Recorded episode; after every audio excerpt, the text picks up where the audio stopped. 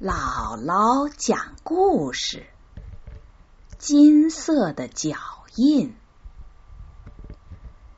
院子里的雪都结冻了，好冷啊！寒风不住的钻入门缝，嗖嗖作响。这时候，一只小小的动物正蜷缩在墙角。一个顽皮的麻雀从屋顶飞下，栖在他的脑袋上。可这动物仍摊开四肢，一点儿也没动弹。一个叫正太郎的男孩子从正屋向堆房走去，他不由得止住了脚步。啊，他要死了！这是一只小狐狸，是两三天前他家的帮工从山里抓来的。可是直到现在，他还是什么东西都不想吃。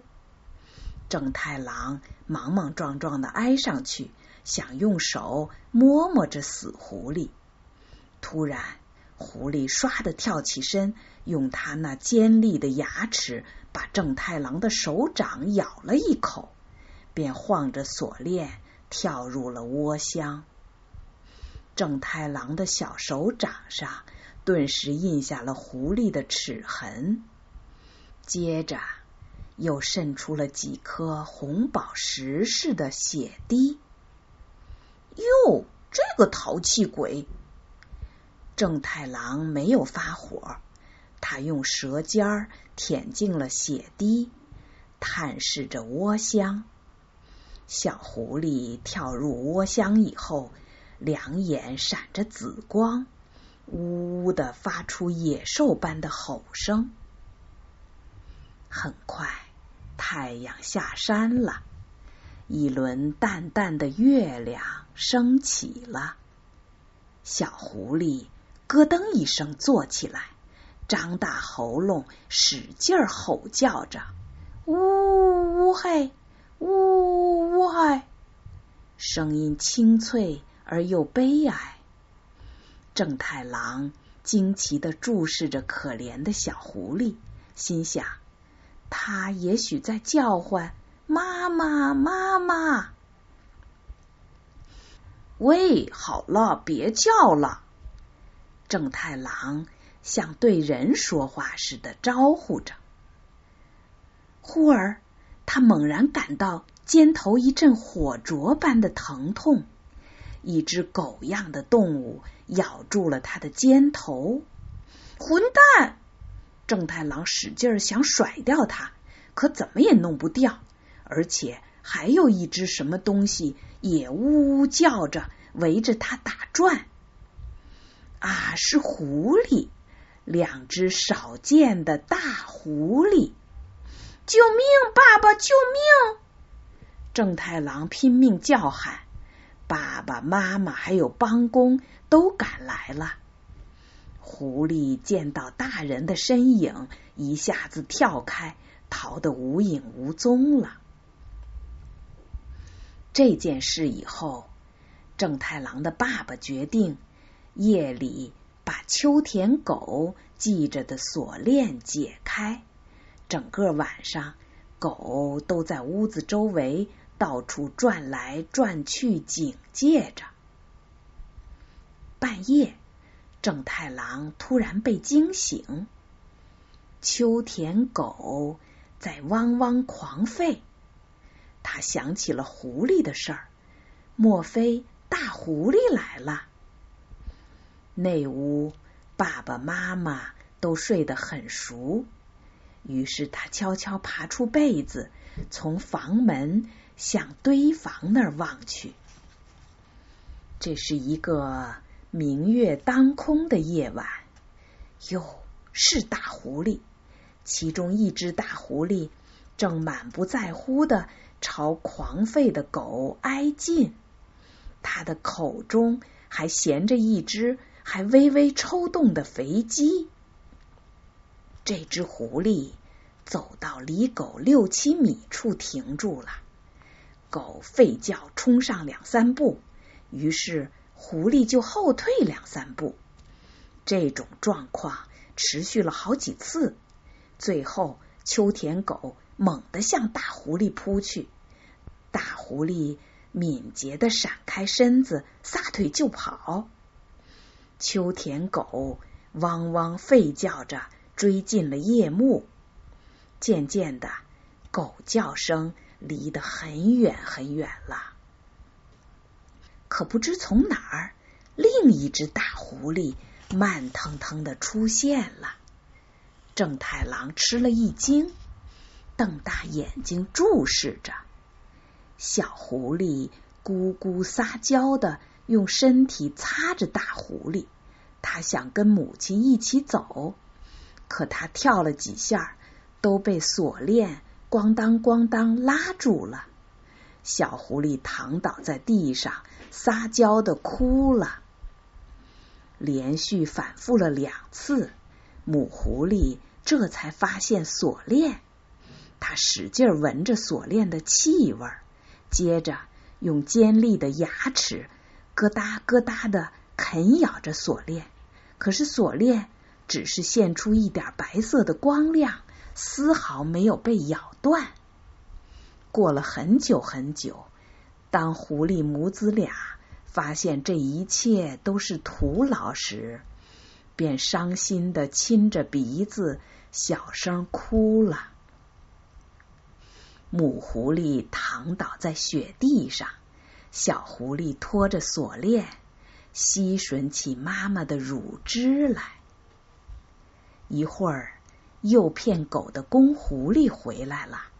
他坐在烧离狐狸母子俩的地方，挺直脑袋，在为他俩担任警戒。正太郎不由得大为钦佩。公狐狸准是把狗引到远处，然后扔下肥鸡逃回来的吧？秋天狗得到肥鸡，一定在悠然自得的美餐呢。多聪明的狐狸呀！突然，公狐狸呜呜的发出警告声，那是秋天狗回来了。母狐狸顿时从小狐狸身边跑开，小狐狸咕咕的叫着，两只大狐狸频频回顾了几下，很快便消失在黑暗的树林中。有关狐狸的秘密。正太郎对谁也没告诉过，这样他就可以悄悄的观察大狐狸隐蔽的行动。可是大狐狸只来看过小狐狸三次，就再也不来了。怪事却出现了，小狐狸依旧不吃不喝，不但没死，反而长得更好。正太郎发觉了这一点，放心的松了一口气。大狐狸准还来看望小狐狸，准没错。一个星期天，太阳升起，融化的雪水滴滴答答从屋顶落下。正太郎不在意的向小狐狸的窝箱走去，忽的。他听到咕咚的声响，不禁哎呀了一声，跑上去张望。那儿除了小狐狸之外，什么也没有。可松软的地面上却印下了狐狸的脚印。哈哈，难怪晚上找不到，狐狸竟在大白天跑来了，胆子也够大的。正太郎越发钦佩了。门那边响起了秋田狗的吠叫声。原来整个白天狗都是被拴着的呀。狐狸怎么会懂得这一点呢？正太郎真是惊奇极了。可那两只狐狸上哪儿去了呢？刚才还听见声音。竟然一下子就不见了影儿，正太郎觉得十分奇怪，便四下里寻找起来。突然，正太郎一愣，他瞥见正屋地板下面有两对闪着蓝幽幽光芒的眼睛，正一丝不动的盯着他呢。他俩盯了正太郎一会儿，就偷偷摸摸的跑到地板下堆砖砌灶的地方。藏起身来，哟！大狐狸在地板下面做了窝。如果说正太郎为狐狸的大胆而吃惊，倒不如说他深深的被他们对小狐狸的慈爱之心所感动。野兽出于爱孩子，竟冒着危险。在住户人家的地板下面做了窝。渐渐的，正太郎发现狐狸父母的毛色失去了光泽，而且越渐衰弱了。真可怜，这都是为了小狐狸呀！正太郎为狐狸父母的一片慈爱之心所感动。狐狸父母发觉锁链无法咬断时，他们就转去咬窝箱上连接锁链的原木。他们见缝插针的从地板下跑出来，用尖利的牙齿咯哒咯哒的啃动原木。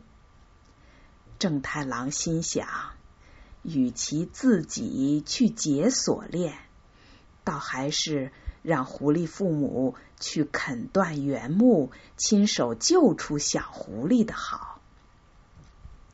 他决定悄悄的给饿肚子的狐狸父母送吃的，凡是油炸肉、油炸鱼，正太郎都一口不吃的留下，扔进了地板层下。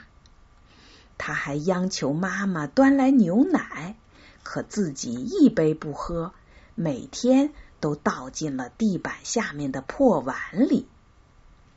一个月过去了，狐狸父母竟跟正太郎熟了起来。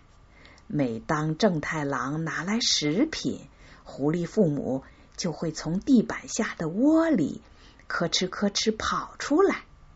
开始，小狐狸见正太郎，伸手就咬。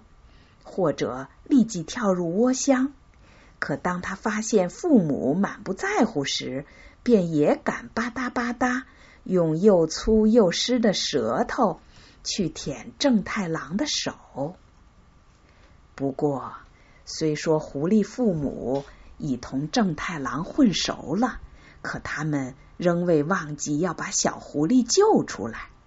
每天，他们使劲啃呐啃呐。那根原木已经变得很细很细了。一天，正太郎独个躺着，爸爸妈妈上亲戚家去了，家中空无一人。正太郎才睡好，就听见咚的一声响，从掀开的门缝里跑进两只狐狸。狐狸舔了舔躺下的正太郎的手，他们觉得在亲近的人身边十分放心，便在屋里慢悠悠的迈着步。快半夜了，爸爸妈妈回来，正太郎的妈妈一瞧屋子，忍不住啊的大叫了一声：“怎么回事？”爸爸吃惊的走上前。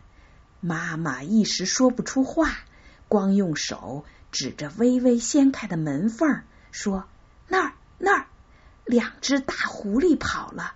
哦，就是以前那只咬过正太郎的野狐狸。是从前咬人的狐狸吗？嗯，是的。我刚跨进门，只见一只在屋里慢悠悠的走动，另一只坐在正太郎边上。”正紧盯着正太郎的脖子，这是真的吗？爸爸的脸色猛然变得发青，妈妈害怕的瞧着正太郎睡着的脸，他真想吃正太郎呢。爸爸说：“这事儿可不能告诉正太郎，别让他受怕。”妈妈说：“嗯，我不知道那狐狸以后还会干出什么事儿，还是把小狐狸放了吧。”爸爸说：“不，怎么能让这点小事吓倒呢？”我倒要让他们知道，反抗人会得到什么下场。第二天，正太郎的爸爸借来一只猎狐狗，上邻近的山里到处搜寻去了，可是，一点线索也没有。就在傍晚回家喝茶的时候。猎狐狗汪汪的冲着地板下面使劲吠叫着。爸爸说：“这家伙怎么了？